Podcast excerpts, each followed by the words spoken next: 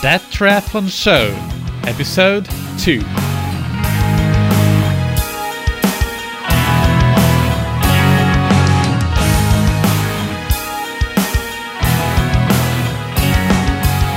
Hey, what's up? Welcome back to That Triathlon Show, the triathlon podcast produced by Scientific Triathlon.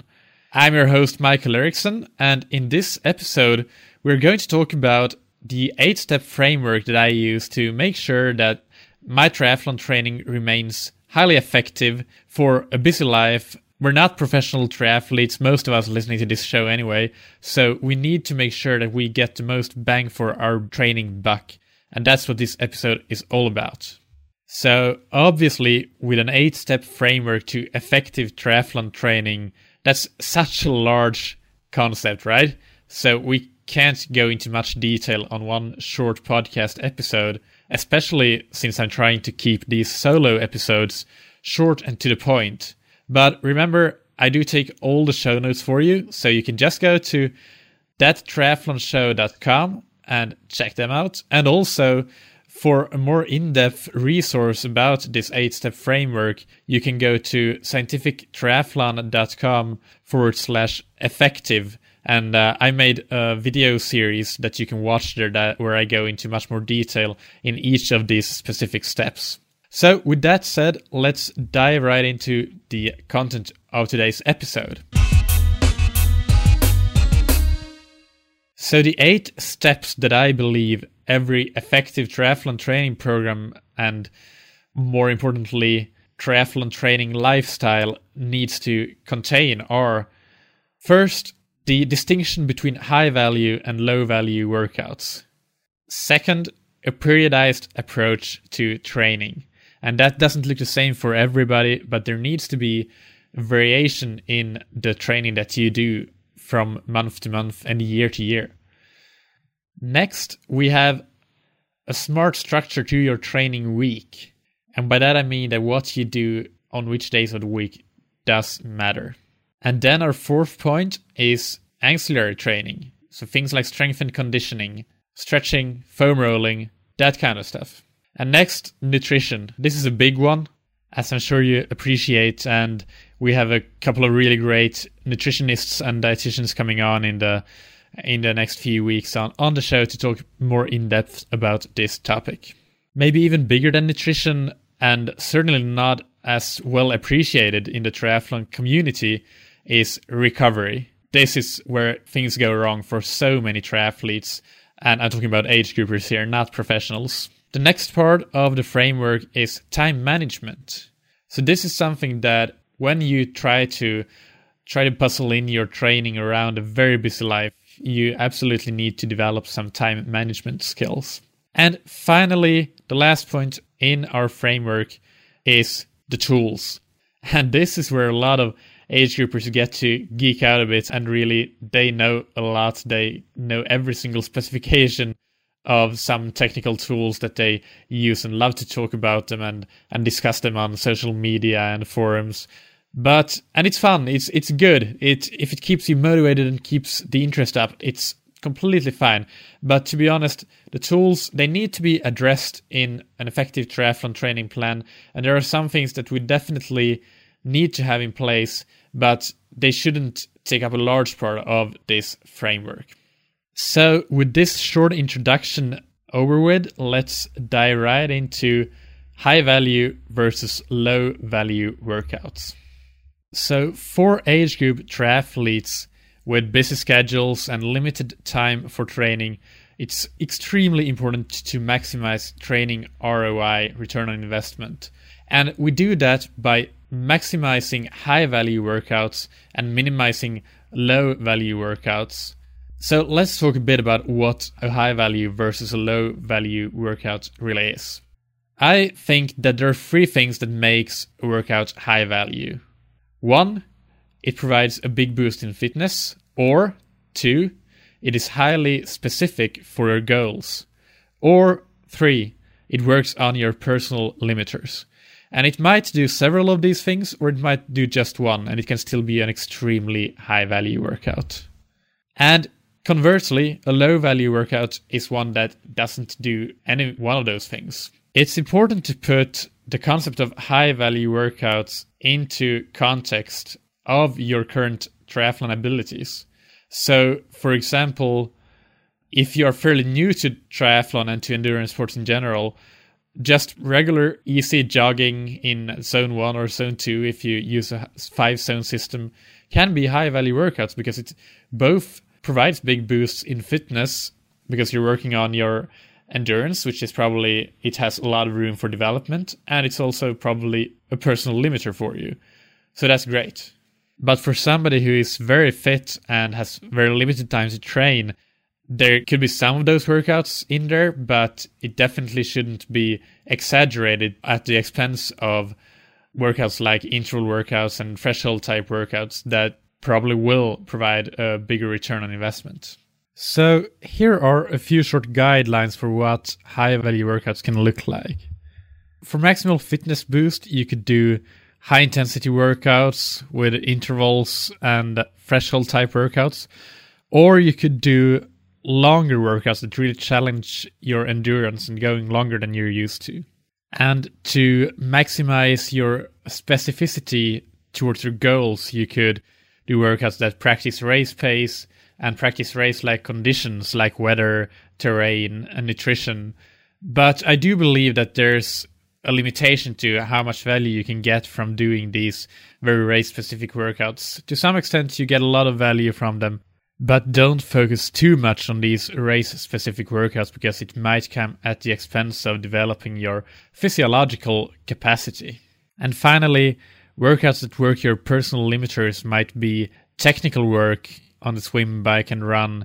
It might be just practicing a specific sort of pace or intensity. Like if you feel that your high end is really lacking and you need it because you focus on short course triathlons, then that might be something that you work extensively on. You get the idea. So finally, a few common mistakes that people do when it comes to high value versus low value workouts. First, I would say that in swimming, especially, there are very common mistakes are just doing continuous lap swimming, and that is only high value for a few times, and after that it becomes very low value. You don't get the specific endurance that you need in triathlon, and you don't work your technique at all. But another common mistake is working on technique but not really focusing on the technical aspects that are important to you. So you might read a magazine and read about some drills and do them, but you don't know whether that is what's holding you back in your swimming. So you need to know the purpose of your workouts and why are you doing these drills if that is what you're doing in your swim training. And another common mistake is that many triathletes work way too much on building an endurance base, so to say, with easy training, and it can only take you so far, really. And when you work a limited amount of hours per week, then you fairly quickly reach that level where you need to add on those extra layers of more intense work. And another thing is that triathletes these days, they really train year-round. So the concept of building a base first, it's generally a lot of triathletes that have been at this game for a couple of years, they have that base already. Those are my 2 cents. And our next part of the framework is periodization. And as you're probably well aware, this is such a big topic that there's no way that I can cover it in much detail here. So I'll just refer you, first of all, to last episode 1 with Joe Friel, because we talked extensively about periodization on that show, and Joe has massive knowledge about that. So go and have a listen to episode 1. And also a few main principles when it comes to periodization. The first is specificity. The closer you get to your goal race, the more race-specific your training should become. We also have the principle of individuality. So the periodization should take the unique needs of each individual athlete into account. So that's why you can't just follow generic periodization plans, because they might not apply to you. Every single athlete has a different way to periodize. Every athlete needs to periodize their training, but it doesn't happen in the same way. It might look very different from athlete A to athlete B. And by the way, I have borrowed these principles from the Triathlete's Training Bible by Joe Friel, so credit where credit's due. But yeah, the next one is principle of reversibility. So that means simply that the fitness elements that you gain in earlier periods of your training should be maintained in subsequent periods. And in practice, this usually means that there's never a single phase of training where you do just one type of training, unless you're a very elite athlete. We talked about this with Joe on the last show with block periodization. But for age groupers, you will often have a mix of different intensities and types of training that you will do in each phase, but the emphasis will shift from one phase of your season to the next. And the final periodization principle is that of progressive overload. And that means simply that to develop and improve your physiological capabilities, you need to put those physiological systems under stress that they haven't experienced before so that they can build themselves up again and become stronger. So throughout a season, that means that when you first start after an off season, you will go easy and not do too much training, prepare to train.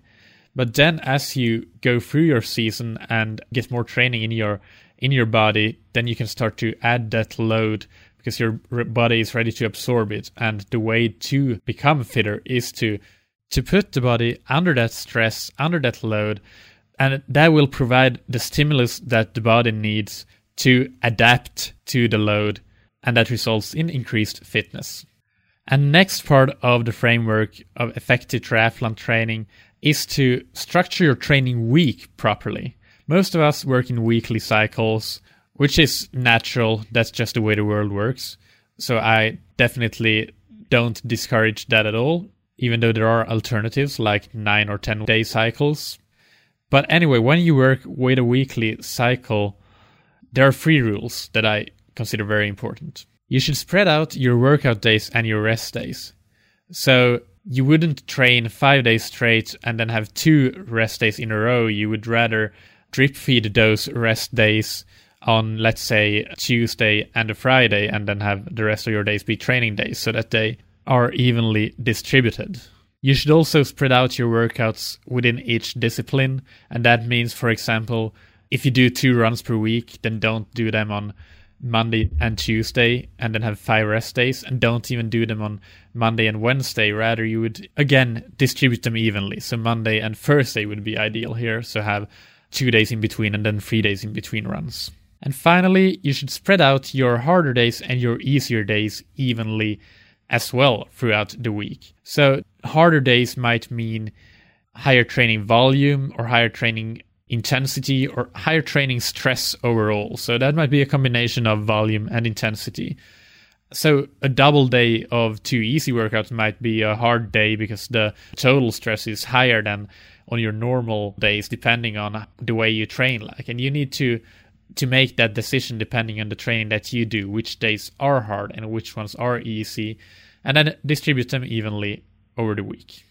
Okay, so we're moving along nicely here. We're already on point 4 of the 8-point framework, and that is ancillary training. And ancillary training can be many different things, but strength and conditioning is perhaps the most relevant one.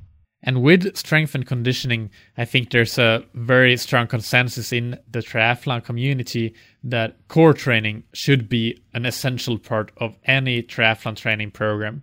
And I actually have a specific core training routine that I developed for myself first and then made available with videos and instructions. If you go to scientifictriathlon.com and scroll down a bit on the front page, you will find it, so you can download it there. But other than core training, there's also weight training, which definitely may have its place in a good, effective training program. It may be very effective, but I would say that it depends on the individual and where you are in your triathlon journey. Beginners probably not so much benefit from weight training as more advanced triathletes may do. But it's not always the case, though. So you need to figure that out, hopefully with your coach or somebody knowledgeable about your specific needs.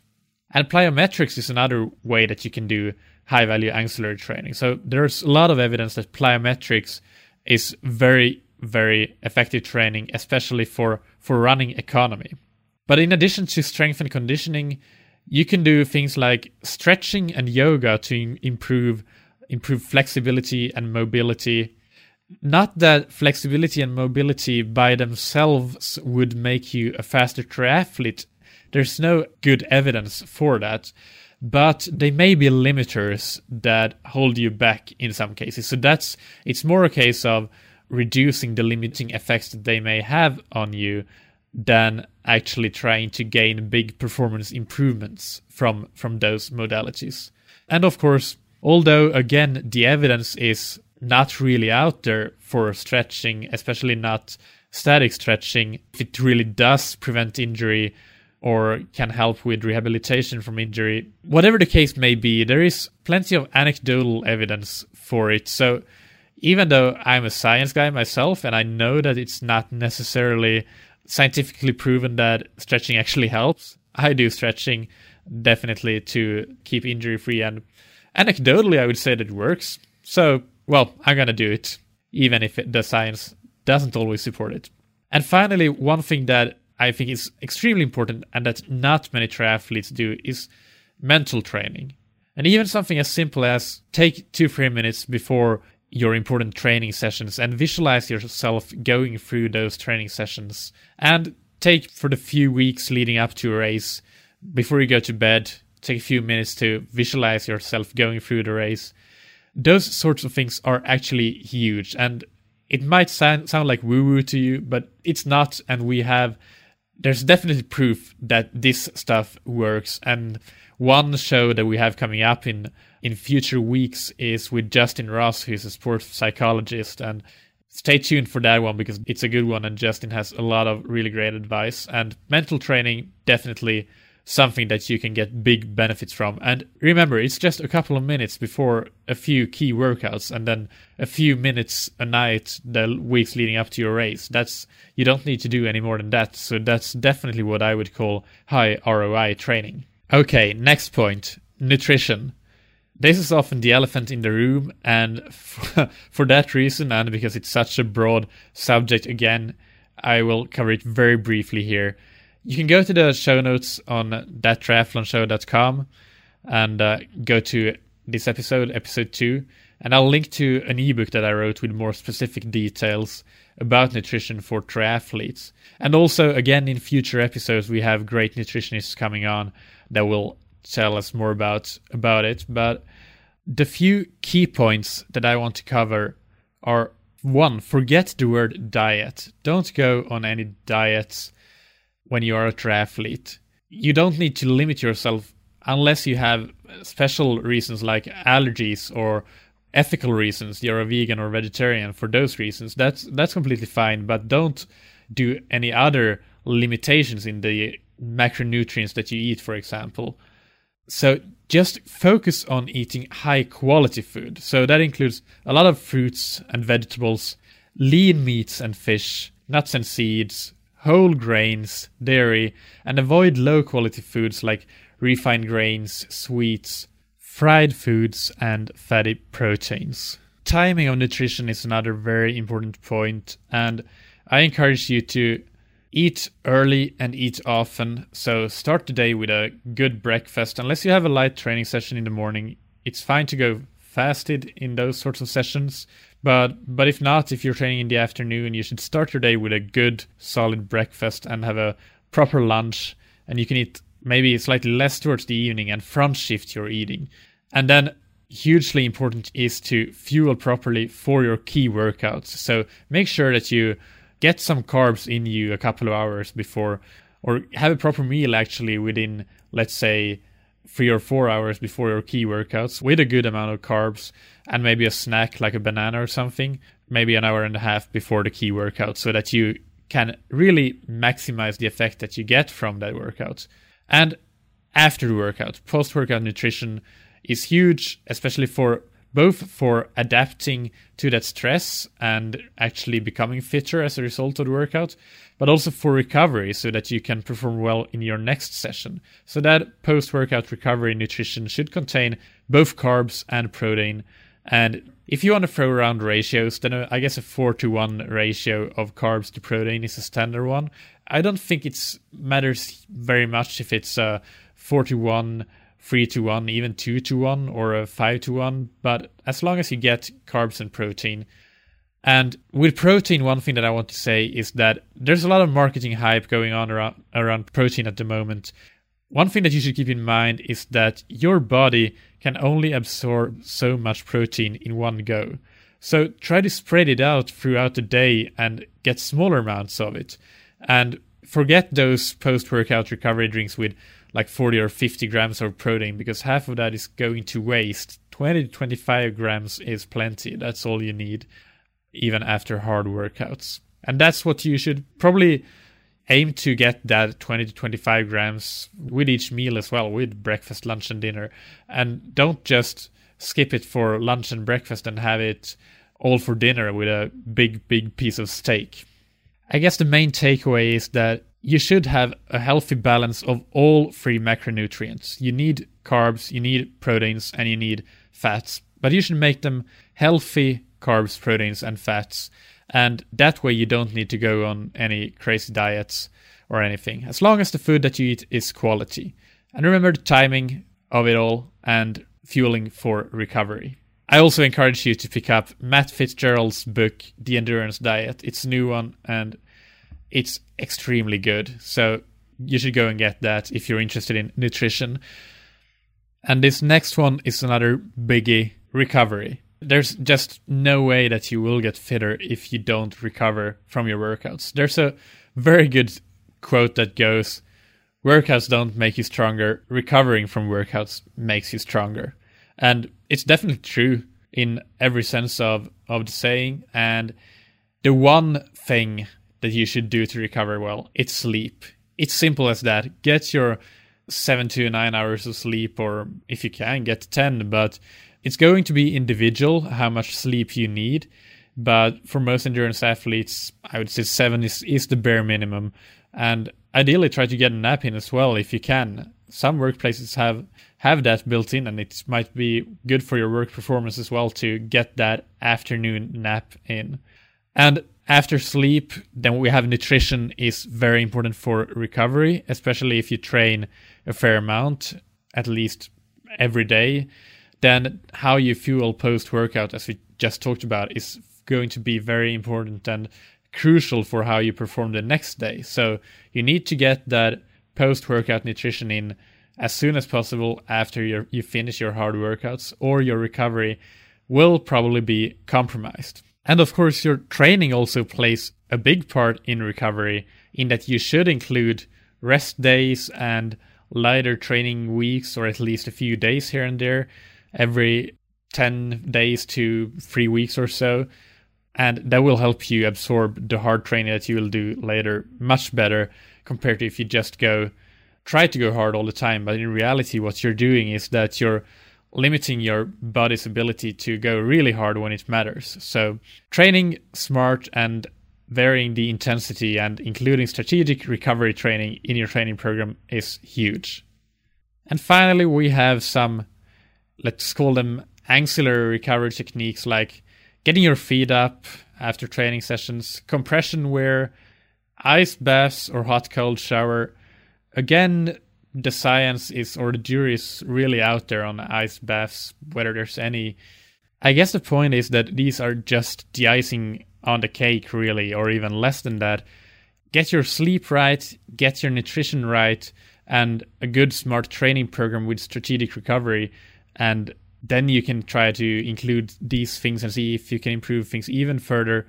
But before you nail those first three things, there's no use trying any of these ancillary recovery techniques. And we could also talk about measuring recovery with, for example, heart rate variability or HRV.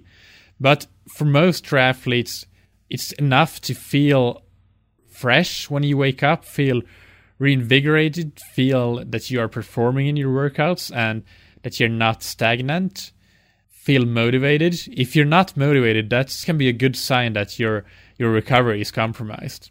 So those sorts of things are things that you should be on the lookout for. And just in case anybody has missed it, the reason that you really need to make recovery a priority as much as training is that unless you do that, you definitely won't see any improved fitness. you'll probably see decreased performance at some point. You might get to an overtraining state, and you will be very susceptible to injuries and illness, and that's not something that anybody wants. So make recovery a priority. All right, so time management is the next point in the framework, and that is very important because as age group triathletes, we try to fit triathlon in around otherwise very busy life with, for most of us, a career, family, other obligations, and things that we take on, so other hobbies even. So we need to be effective with our time and make sure that we get our training in as well as we can despite those other factors that come into play. So the first point that I want to make is to really schedule everything. What gets scheduled gets done. It's as simple as that. So put it in your calendar, put your bike workouts, put an appointment with yourself in your calendar. Write bike workout at 6 a.m. in the morning if that's when you intend to do it, and it's much more likely to happen than if you don't schedule it. And then the next point really is to periodize effectively and remembering that you don't need to train big volumes year-round. Even if you, let's say you're training for an Ironman, that doesn't mean that the entire year should be high-volume training. So you might need to train less hours than you actually think. Related to that is the third point, which is getting a coach. A coach will make sure that you only do the training that is absolutely necessary and train effectively. So that is, and also you don't have to spend any time planning your training, and that in itself is a great time saver. You can use your commute, so you can run to work or you can bike to work, and you can not swim to work for most of us, but you get the point. You just need to plan your logistics a bit with bringing change, clothes, and maybe food and stuff like that. But for most of us, there are ways to work around that. Using indoor training is very effective. So, for example, on the bike, indoor training is generally much more time effective than outdoor training, both in terms of the setup and the after workout cleaning of the bike that is required. And also, 60 minutes of indoor training is roughly 90 minutes of outdoor training in terms of the training effect that you get.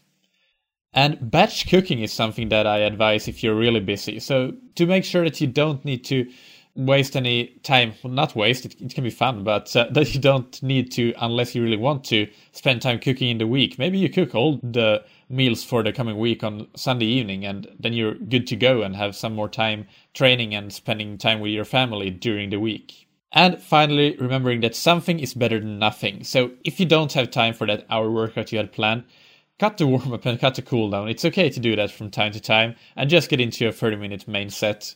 And in the end, this comes back to consistency. Consistency is king. And getting that 30-minute workout rather than missing out altogether, it's going to be very beneficial in the long run. And finally, we all know that if you want to chop wood, then you need to spend some time sharpening your axe. And in triathlon, that is the analogy that I use for the tools that you use to make your training effective.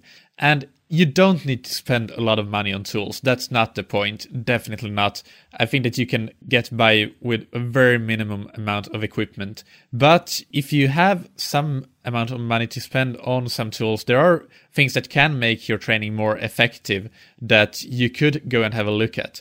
And the things that I would advise that you consider investing in, if that is your situation, would be, first and foremost, a multisport watch and a heart rate strap, because that's very universal. You can use a multisport watch to get data from your swimming, biking, and running, and the heart rate monitor can be used both for running and biking, so it's just so useful. The second one would be the indoor trainer. I just can't sing the praises of indoor trainers enough. The workouts that you can do on indoor trainers are so extremely effective and so targeted, so accurate in terms of the power prescriptions and outputs that you can produce, and no annoying traffic or traffic lights or terrain that comes in the way of you executing the workout that you plan to do, and that will bring you the most effective training results. That's why I love the indoor trainer, and I think that it's extremely useful. Maybe not as fun, so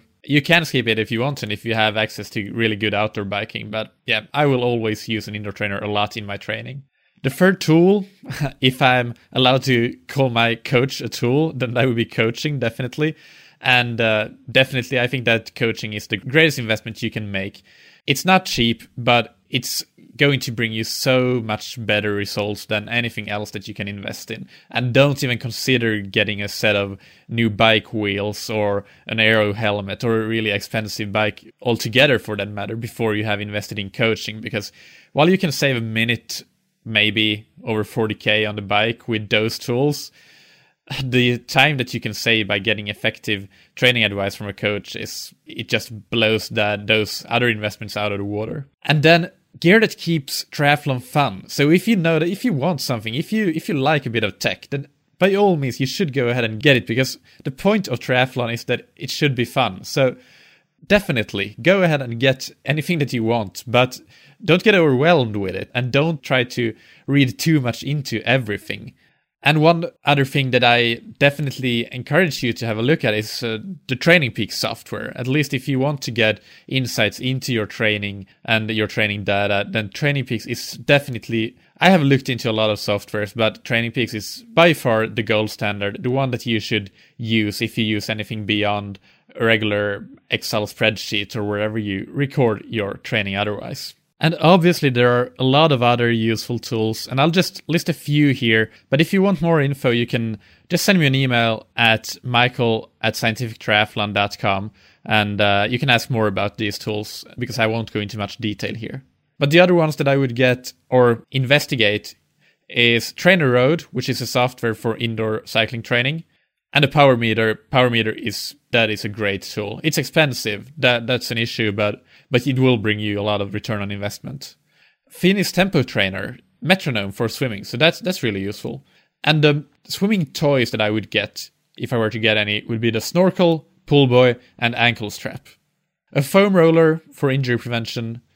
And I also have an ebook, again, for my favorite tools for triathletes. So I'll link to that again in the show notes, so you can go and have a look at that and get some more in-depth information about my recommended tools and resources. And one more thing would be to, again, don't bother with really a lot of expensive equipment, because the return of investment on that money is not that great. It's really when we're talking about marginal gains here. So you really need to be certain that you've accomplished a lot of what you can accomplish physiologically with your training before you go and make those investments. All right, so we're approaching a wrap-up here, and I'll just again repeat the 8 parts of the framework for effective triathlon training. And remember, go to scientifictriathlon.com/effective to get the full training, and you can go to the show notes on thattriathlonshow.com to get more info on this episode. But the 8 topics that we discussed were